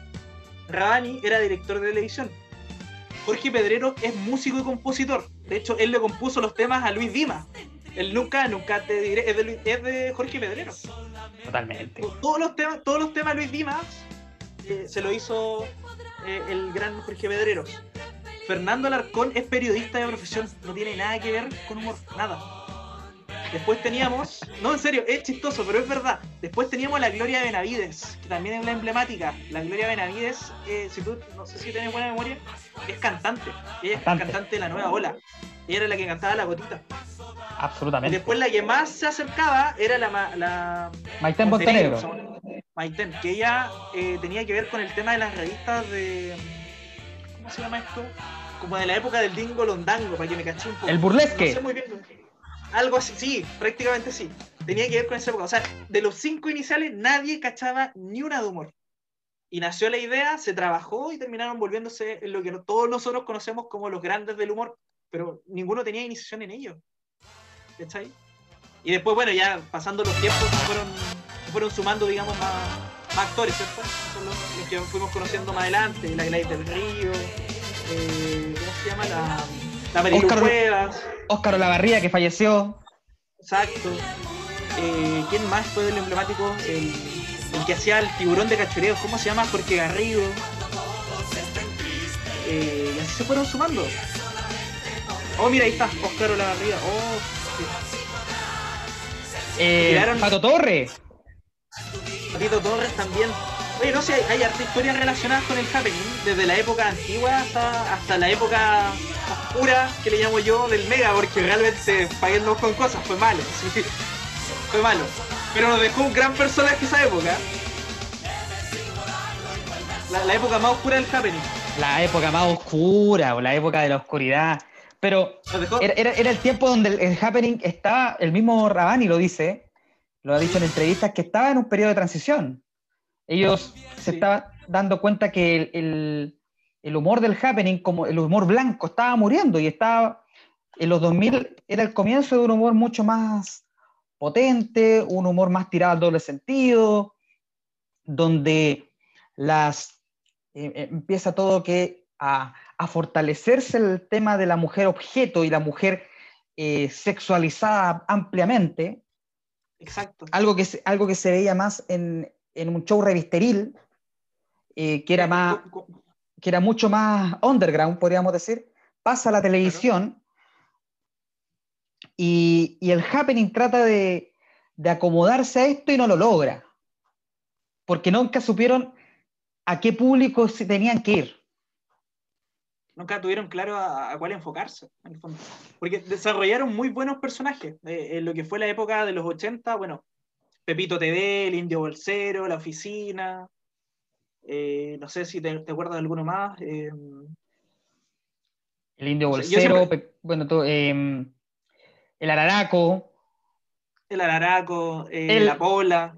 no, y el, hay un clásico, el guaripola, por favor, Fernando Alarcón, el guaripola.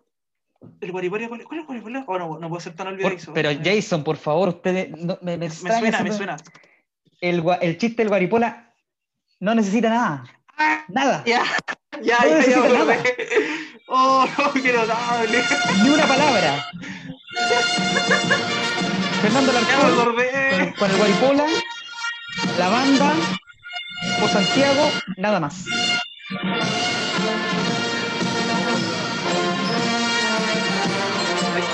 Esto es es un esto. Esto es un es un- es un ver- el, muy, y, y acá hay un detalle, muy humor Mr. Bean. Sí, demasiado. El bueno que sigue solito, ¿cómo olvidarlo? Es que mira, hay un, hay un recuerdo que yo tengo que yo sé que no está grabado en ningún lado, nunca lo voy a encontrar. Pero yo me acuerdo uno de los primeros capítulos de Morandé con compañía. De los primeros capítulos, cuando, cuando los, ¿cómo se? Eh, cuando de público siempre había, estaba, por ejemplo, el- los chicos que hacían el servicio militar en Santiago. Yo siempre me acuerdo que había chicos de 18, 19 de público. Claro, que, Siempre el que en, en los tiempos cuando el Morandeo con compañía se hacía con- con- era masivo, el público. A ver, ¿cómo lo explico? Que era un tema que era muy rupturista para ese, para ese ¿Ya? tiempo, que era que el público estaba en, en- en vivo, estaba en, estaba en la Sí. cámara. en la cámara, más que, más que atrás, ¿cierto? Entonces, claro, yo me acuerdo de esa época y me acuerdo que en una ocasión llega eh, una banda, ¿cierto? Como, como el tipo de Guaripola, ¿cierto? Claro, Y le hacen una parodia. ¿Ah? te escucho. ¿Qué cosa? Ay, y le hacen una parodia a esto. Entonces llega la banda, entra al, al morandé, toda la cuestión. Yo sé que no está grabado. Y ponen al Quique a dirigir la, la banda, ¿cachai? Con Cepe. Y el Quique y la banda sale del estudio y lo graban así, la banda con el Quique van saliendo de la productora Quique 21 y hacen lo mismo, el Quique se desvía. ¿eh? Se desvía el Quique y lo graba todo Santiago. En medio y de repente estaba Willis ahora animando, ¿cachai? Así como las cosas, lo típico, el aporotito, qué sé yo. Oye, y veamos que en qué está el Quique y el Quique en medio de la calle pasando los autos y seguía nomás. Así. Yo dije, oh, y tuvo- mostraron todo el programa con corte. El Quique pasando por calle La Moneda, llegando a la, a, a la Torre así. Claro que sí. Claro. Grabado, pero fue- ¿Puedes parar un poco el, el video? Sí, sí, claro. No, absolutamente. Era, eh, pero es que es, es- es parte de ese humor. Y, porque, bueno, el humor también es un tema que ha evolucionado mucho con el paso del tiempo. Y, por ejemplo, el happening en el, viene a ser, eh, trae al país todo este humor blanco. Y también hay otros programas que se destacaron, no sé si tú los conocerás, pero por ejemplo, programas como Medio Mundo, programas como eh, Nada que ver con Chile, em, Oh, sí, sí. Medio Mundo, Nada que ver con Chile, Chita, qué lindo, que eran, que donde, que, ¿quiénes aparecen? Luis Ñeco, em, Roberto Poblete, Cristian García Huidobro, el- en este caso Julio Jung, tremendo, tremendo actor, tremendo comediante, y el clásico Don Pío, Andrés Rillón. Oh, Andrés Rión, sí, cómo olvidarlo. Humbertito, oh. Humbertito, el cochiguás. Oye, no, espérate, tenemos que hacer un paréntesis con el cochiguás, porque, de verdad, el cochiguás es para mí legendario. A ver. No, esta no es. A ver, voy a buscar. Y el- no me estos programas podríamos decir que vienen a generar esa transición del humor, que partieron con un humor muy, eh, podríamos decir, británico, muy Mr. Bean, hasta sa- transformarse ya más al humor doble sentido. Atiéndalo, atiéndamelo, atiéndamelo muy Gonzalo. Robles, otro también. Y no se preocupen, chicos, no se preocupen que aquí va a correr sangre esta noche. Nunca Buenas noches, le arregla la casa, consumo mínimo, una botella de pisco con cuatro bebidas. ¿Sí? ¿Y qué pisco tienen? Bueno, podría ser pisco tres cruces. ¡Mucha marca! ¡Mucha marca! Este- estaba buscando otra cosa, ¿eh? no, lo- no lo encontré. Lo que pasa es que el cochiguás tenía un baile bien, bien particular, todavía guardo, siempre. Claro, no, absolutamente. El- en el Venga conmigo con el pollo fuente. Ahí está, ahí está. Oh, oh, lo corté. Oh, lo corté. No, Justo está. Ahí está. No, pero cuando entraba al estudio le ponían al tiro el ¿por qué me siguen las mujeres? Porque y siempre recuerdo entraba bailando, se iba al público, bailaba relleno el hombre. El Cla- Claudio Valenzuela. Por Dios, que baila bien. ¿Me puede repetir el baile, por favor? Y tenía su coreografía.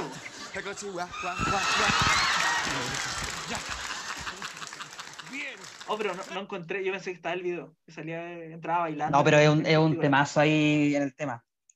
Pero nuevamente, antes para, para ya ir cerrando un poco, eh, ¿a- ¿cuál era el punto que te quería referir en el humor?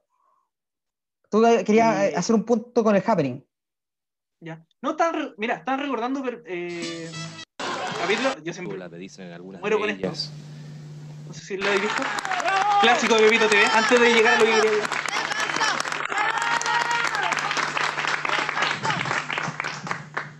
Señoras y señores, he recibido muchas cartas que han criticado mi manera de ser tan ampulosa, tan frívola, me dicen en algunas de ellas, tan violentas, tan tropicales. Y la verdad es que sometiéndome a esas críticas, he decidido cambiar. ¡Pero no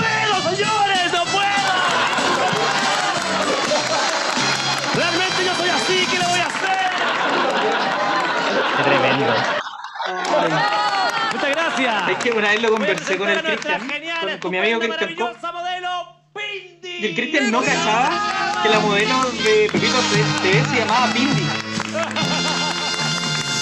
Ahí está Montenegro. Ahí está Montenegro. Rica e inteligente. A ver, a ver. Y era talla porque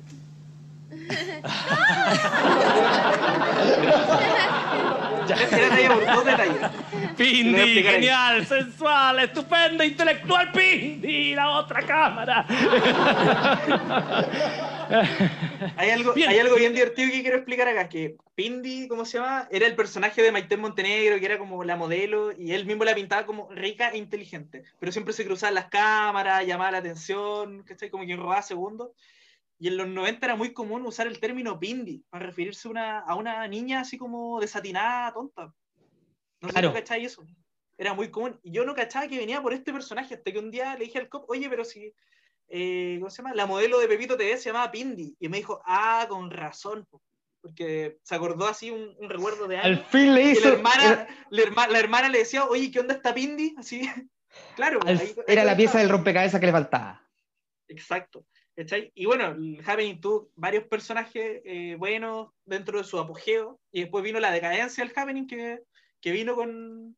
¿Cómo se llama? Con, con el show de Charlie Badulac y Checopete, que es sinónimo de eso. Sí, Pero yo creo que aparte, aparte, aparte de ellos dos, quiero, quiero destacar a un, a un grande que nunca fue reconocido, jamás. No me digas, no me digas, no me digas que es que pienso que llegue. Sí, no, hay que, hay que recordarlo. De hecho, se te escuchar solamente el audífono derecho, porque la grabación es muy mala. Y ahora ha nacido otro eh, eh, eh, chilena para que ustedes les de opino.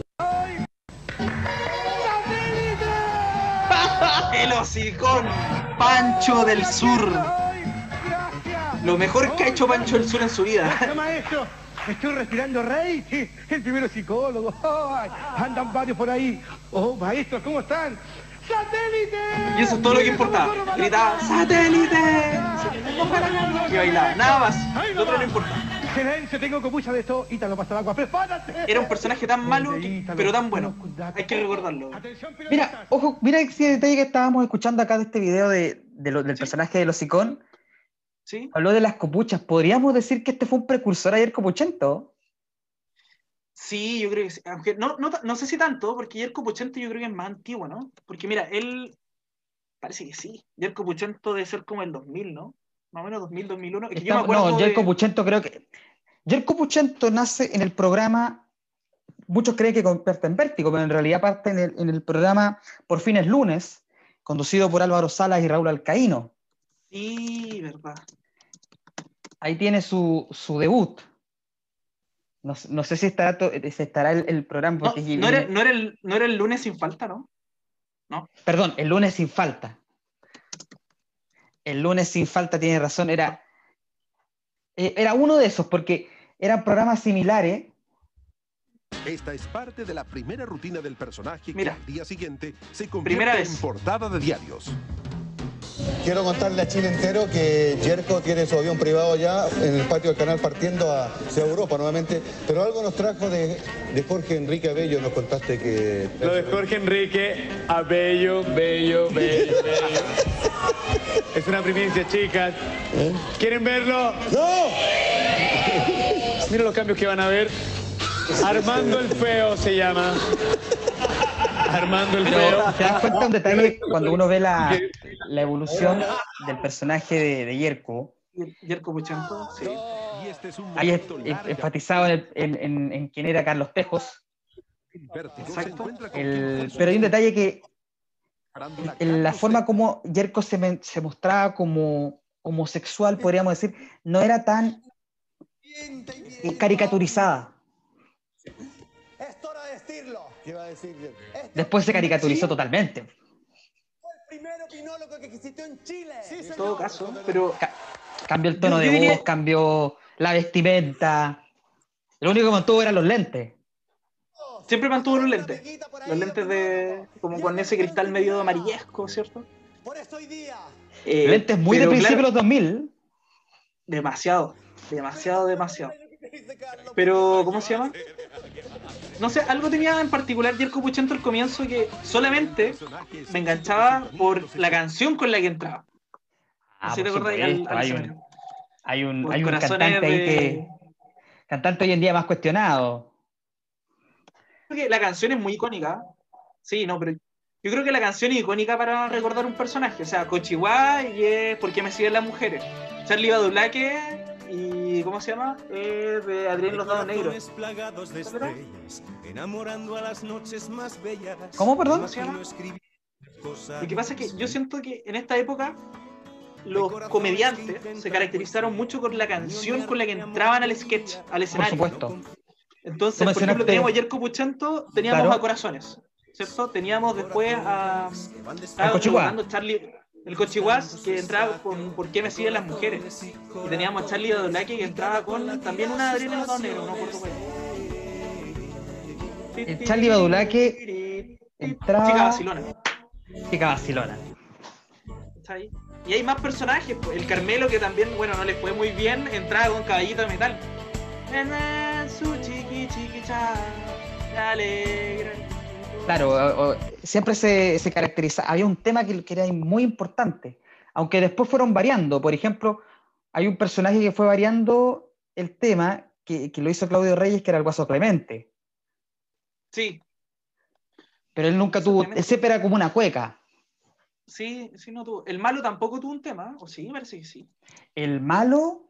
Oye, el malo, yo siempre, siempre he pensado que el malo es como el mejor, ¿cómo se llama? No, el, el- ¿cómo decirlo? Como el comediante que hizo su carrera más correcta dentro del humor en Chile.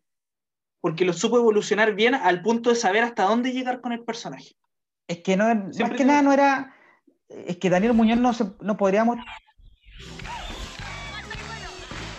Ah, Esta. con esa. Eh, tere, tere, tere. Antonio Nunca Ríos. me faltes. Nunca me faltes. Es que Daniel Muñoz no podríamos considerarlo como tanto como comediante, más como actor. Pero algo Pero- tenía él que. Oiga. Vaya, varán, o queréis que te meta el bajo por abajo.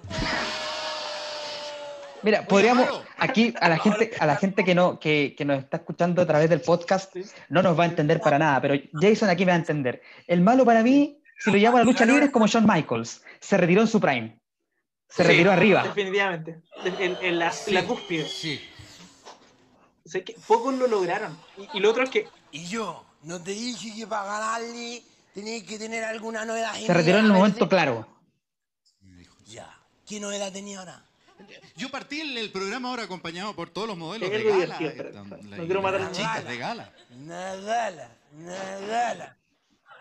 ¿Vos sois creéis que las misiles se saben el root de memoria? Una Ya. ¿Sabes qué? Hay algo bien divertido con el malo. El malo tenía un gran bandejero. Pollo Fuente. El malo sin Pollo Fuente no funcionaba bien. O, o funcionaba bien, sí, porque es Daniel Muñoz. Pero el pollo le da un plus increíble porque te, te comprabais como la molestia de- del pollo. No sé si me explico. Como que el pollo realmente no lo quería ver ahí. Era muy creíble, demasiado creíble. Y claro, lo, lo que tú decís de la comparación con Shawn Michaels es que el malo llegó a Viña y en Viña acabó con el personaje logró eso. Que, que eso yo lo encuentro muy icónico de él. Es como que ya entendió que en el humor, sí, entendió que en el humor, cuando llegas a Viña, no hay más. En Chile, por lo menos. Claro, aunque esa teoría se viene a caer un poquito con el stand-up. No sé si alguien la haya derribado. Yo creo que Kramer podría ser como alguien que la derribó, pero que pudo Yo llevar diría- el personaje a otro nivel. Yo te diría que Kramer y el Coco Legrand. Ya, sí. Pero yo te digo, sobrepasar Chile, solo Kramer lo ha logrado. Coco Legrand no, no es conocido en otros Ah, países. claro, En ah, claro, Kramer, pero- Kramer logró, si bien no es famoso en otros países, eh, yo creo que ha logrado un poco el, el que suene su nombre en otros países como en México, en Estados Unidos, con la imitación de la doctora, de la doctora Polo. Ah, claro. Lo- logró trascender un poco en eso. Yo creo Pero- que Jason, que ya por, por- también por lo, lo larguito que se ha transformado este, este gran programa, este ha sido un programazo, yo creo que ya podríamos ya ir cerrando un poco este análisis porque hay mucho más que hablar que lo podemos dejar para un siguiente, una Para un siguiente siguiente edición, programa. sin duda. Claro. Vamos a tocar, en la siguiente edición vamos a tocar el tema, mucho el tema de, de infantil y también de los otros personajes que se tomaron esta, esta década, o toda esta etapa que viene a ser nuestra, nuestra adolescencia y infancia. Exacto. Me gustaría que cerráramos con, para ti, ¿cuál? Me gustaría que mencionaras tres momentos, ¿Ya? tres momentos o tres personajes o tres canciones que para ti vienen a ser el sinónimo de lo que significa ser un millennial. Uh, lo que En Chile. ser un millennial. En Chile. Es que mira, podríamos hablar quizá de lo que de lo que yo pienso o de lo que tendría que ser como para encasillar a toda una sociedad. No sé si me explico. Más, más para ti, más para ti. ¿Qué es lo que más...?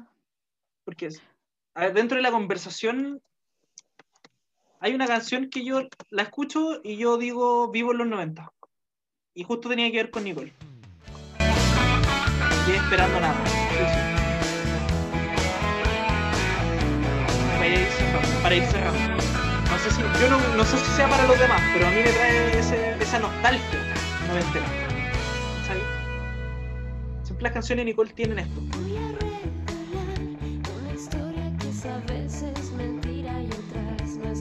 A no mí me sucede lo mismo con Nicole, pero me sucedía más con Dame Luz. Con Dame Luz. Claro, Dame Luz por el tema de la teleserie, no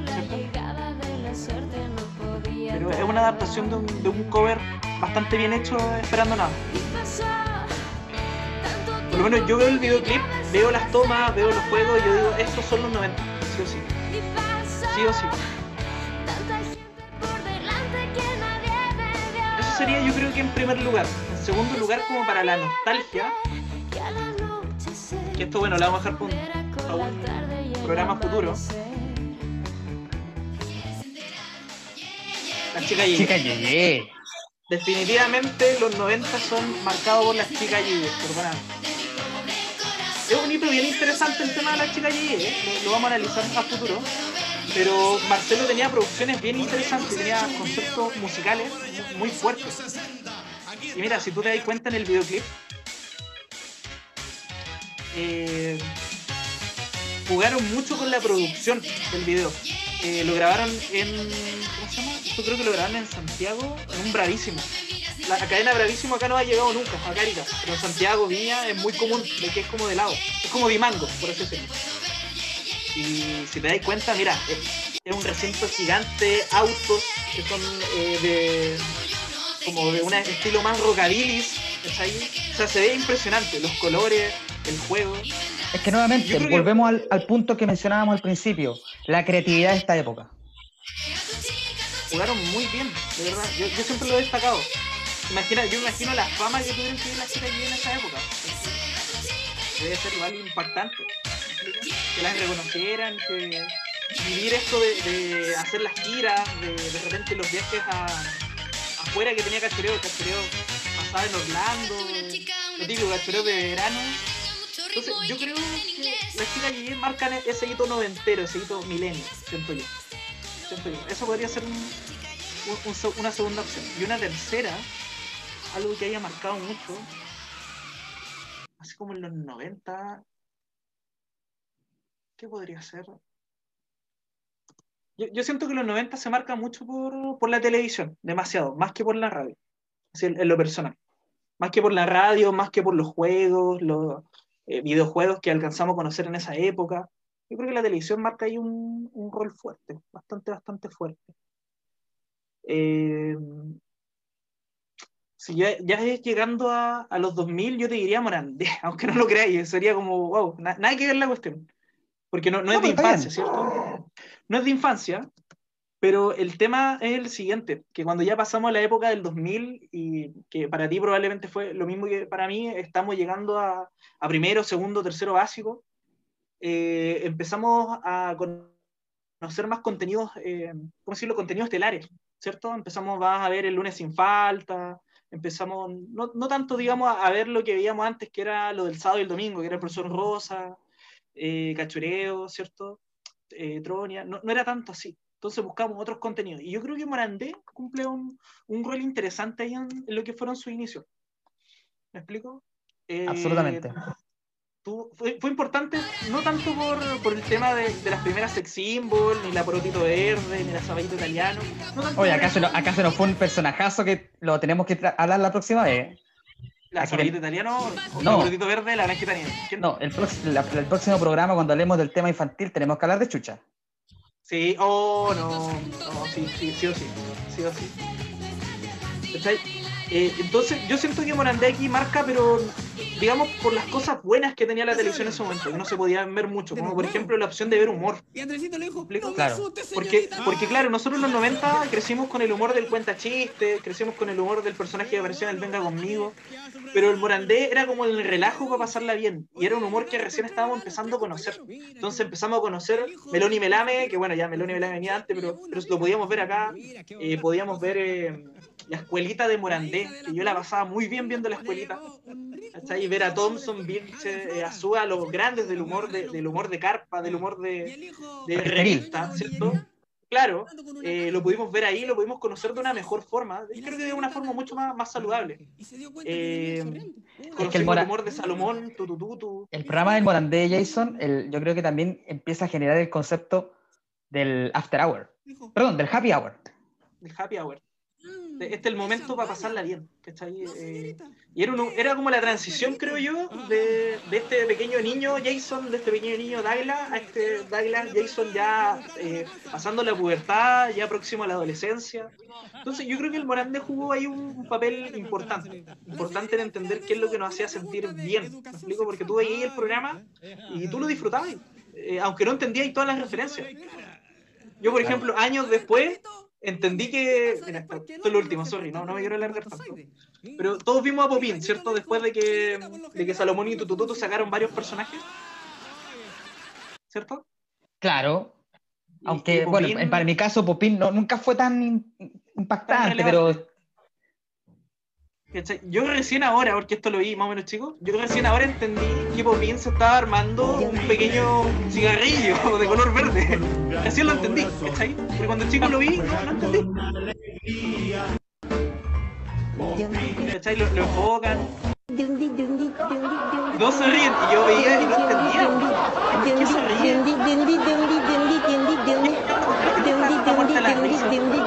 Está pasando la lengua al papel.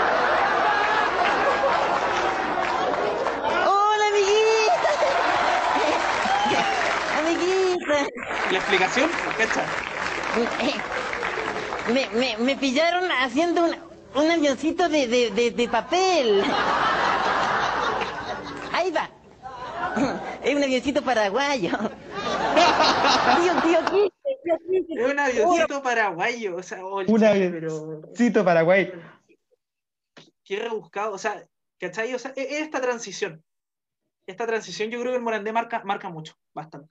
Yo lo veo como algo positivo, la gente podría verlo como algo muy negativo por, por el tema de- del rol que se da a la mujer, que de verdad, claro, eh, eh, digamos, no, no fue tan así como uno lo pensaba, pero yo pienso que, que generó esto de los momentos como de relajarse, de pasarlo bien, de ver algo simpático en la tele, eh, de ver, no sé, para, a la cita Janet, que era como muy agradable, tú te la imaginás y de- decías, oye, debe ser una persona muy amorosa, muy dulce, muy simpática, ¿cachai? Entonces como que le da esa alegría al programa, el humor, el quique, las bromas, el chiste, eh, que los camarógrafos se atravesaran, que sacaban a la Ina, ¿cachai? Esos chistes como de muy relajado en la televisión, yo creo que dan un, un buen aspecto de eh, como contenido, el Morandé con compañía. Así que Absolutamente. Yo, el, Morandé ha sido el- ese, ese programa que ha trascendido por lo menos estas décadas. Desde el 2000 en adelante ya ha cumplido 20 años.